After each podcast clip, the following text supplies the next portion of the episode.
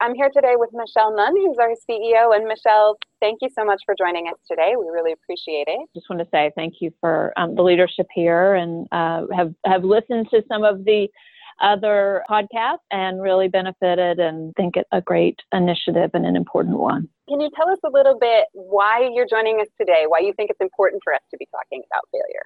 I think we all know, and if you read our latest business literature and magazines and innovation journals, you'll see a lot about the importance of learning about how to embrace failure, how to be transparent about failure, how to bring into your organizational culture the ability to squarely look at failure in the face and then move through it. And I think we certainly recognize that organizationally. I think also most of us realize that personally because you know we're, life is full of times when we feel like we fall short and learning how to grapple with that learning how to pick ourselves up learning how to hopefully not make the same mistakes repeatedly is just an important sort of skill from a resiliency perspective which we all know is so important in our life and our work. And I think it's particularly important for care at this point because we're embracing a kind of transformational journey, and that entails risk, and risk um, naturally entails some element of failure, or you know, you literally know that you're not taking any risk. But when nothing ever goes wrong, you know that you, you're pretty much on on too safe a course, I think, and probably not true transformation.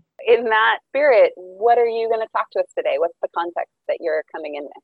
When you're invited to speak uh, on a podcast about failure, it's a bit daunting because there are oh so many choices that I could make around what to speak about. You know, when we were corresponding about this, I said, well, maybe I should talk about my defeat in a Senate race, which is in some sense the ultimate public failure is to run for office and to not win, and all sorts of lessons around that and moving through that. But it felt like closer to home and more immediate uh, would be to talk about Care USA's what I would call fourth quarter failure um, in terms of our budget. It might be helpful to speak a little bit about that without going into incredible, detailed, and difficult complexity of budget analysis, just sort of speak about it at more of a macro level and some of the things that I've been reflecting upon and that I think the larger kind of leadership team has been reflecting upon as well. Thought we'd tackle that. All right. Tell us what went wrong in broad strokes. What happened and why?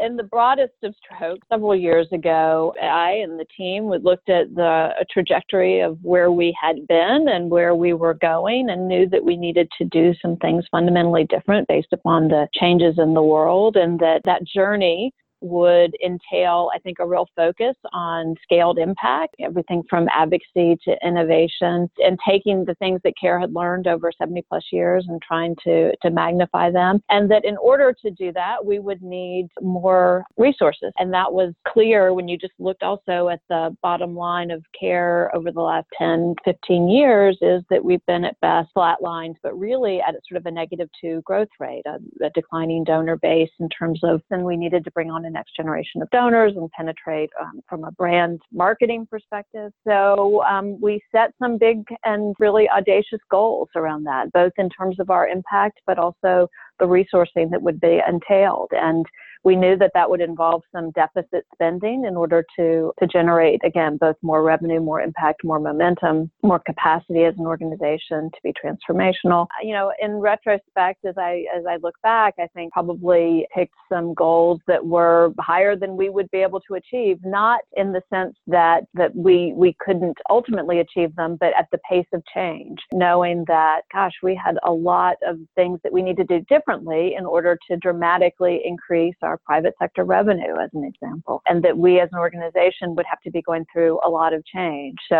we basically, uh, I embraced the goals of, of both remediating some of the things that needed to happen in terms of our internal infrastructure around resource development, but um, at the same time, kind of having ambitious go forward plans. And in the end, in the uh, in the last couple of years, we've fought, we've actually um, you know, we use the metaphor, which can sound trite, but I think is true, is that we uh, we shot for the moon and we hit the stars, but that has real consequences when you are budgeting against that from a budget perspective. And so we fell short in terms of our unrestricted revenue, although we actually exceeded our overall budget. Um, the unrestricted, as everybody at CARE knows who's followed the, the work closely, is incredibly important.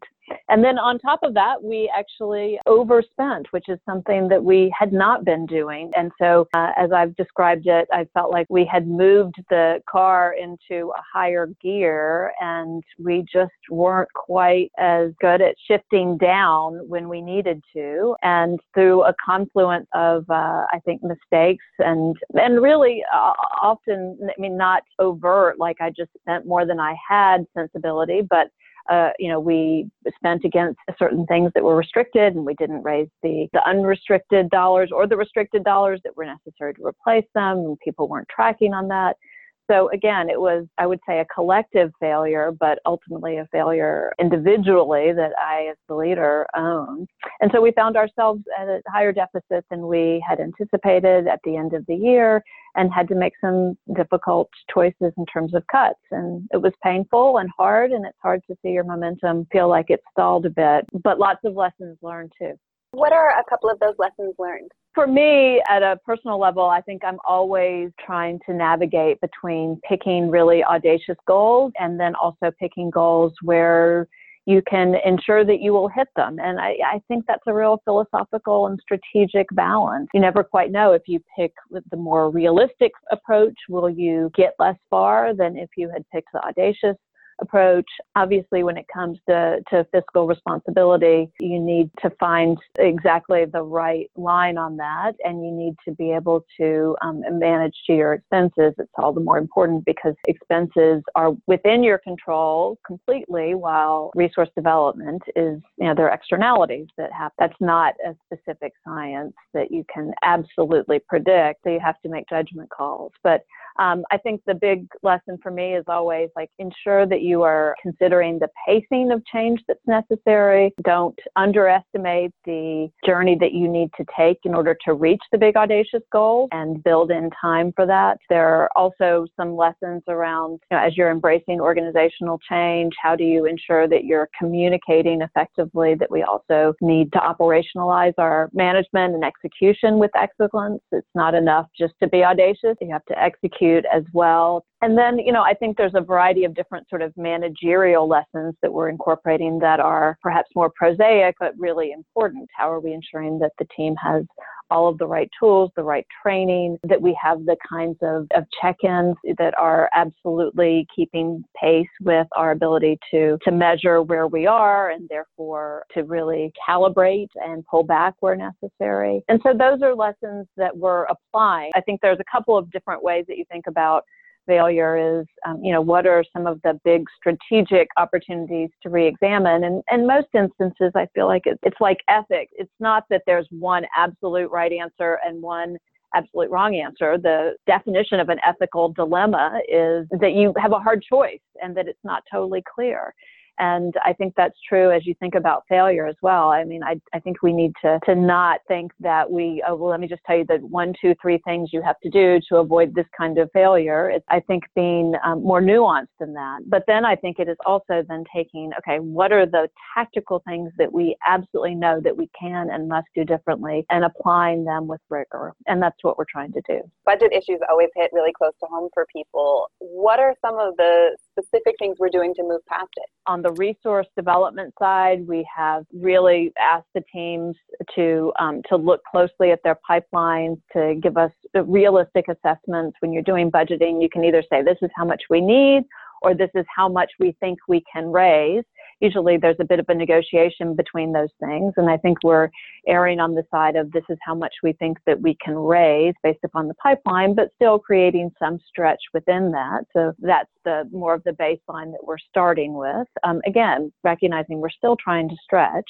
um, and we know that we have to in order to grow our impact. And at the same time, on the expense side, we have a whole set of things that we're doing. Everything from true monthly check-ins with the teams to different ways uh, manifesting our data to training of the teams to uh, more again more frequent communication to bringing down, for instance, some of the goals that we had around what we called restricted dollars that we're actually trying to replace unrestricted dollars so that we had a less, uh, I would say, ambitious goal there, one that was more, I would define as realistic. As in most things, it's not one single thing that needs to change. It's really a handful of things that we're working on, all of which are uh, are focused on ensuring that um, we hit our numbers this coming year. And then, you know, one of the biggest cultural dimensions is just a leadership team that's absolutely attuned to this, that is excruciatingly focused on it and painfully aware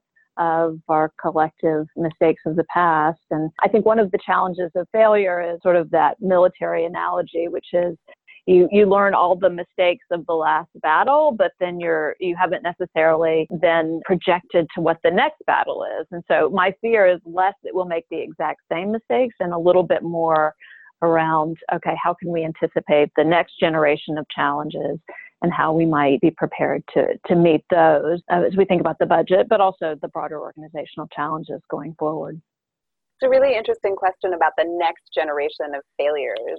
What are some ones that we see coming down the pipe or that we're sort of keeping an eye on? It ties to this broader theme of how much do you incrementally plan for growth versus exponentially plan for growth. And one of my biggest fears is that at a time when the world is changing so dramatically and at such high thresholds, and that literally the pace of change is so quick. If you think about it from just the news cycles, or you think about it from a humanitarian context, is is care uh, keeping pace with the change in the world?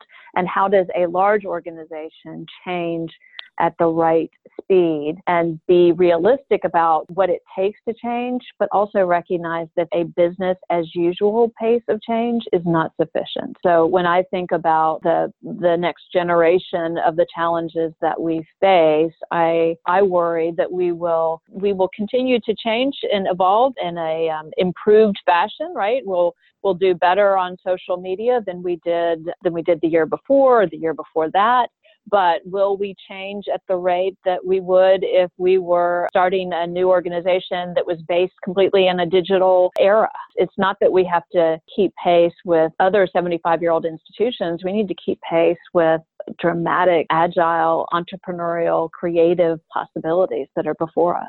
There's a quote from Warren Buffett that it's always more convenient to learn from other people's failures than your own. What's one thing you'd recommend to other people an action, especially for people at CARE, that they can take that's part of your learning from this experience, something we could all do? What a good lesson. And yes, we all want to learn from association versus direct experience, uh, for sure.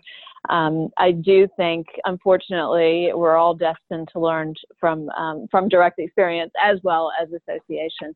Um, you know, I think what I would commend to, to folks as they think about this is how do you maintain a very ambitious and real transformational agenda at the same time being mindful of uh, the change management that needs to undergird it. I would also say that we all need to recognize that we, I mean, one of the things that I recognize after many years of failures is there are some things that I'll probably just keep failing at because I'm, I'm sort of constitutionally programmed in certain ways.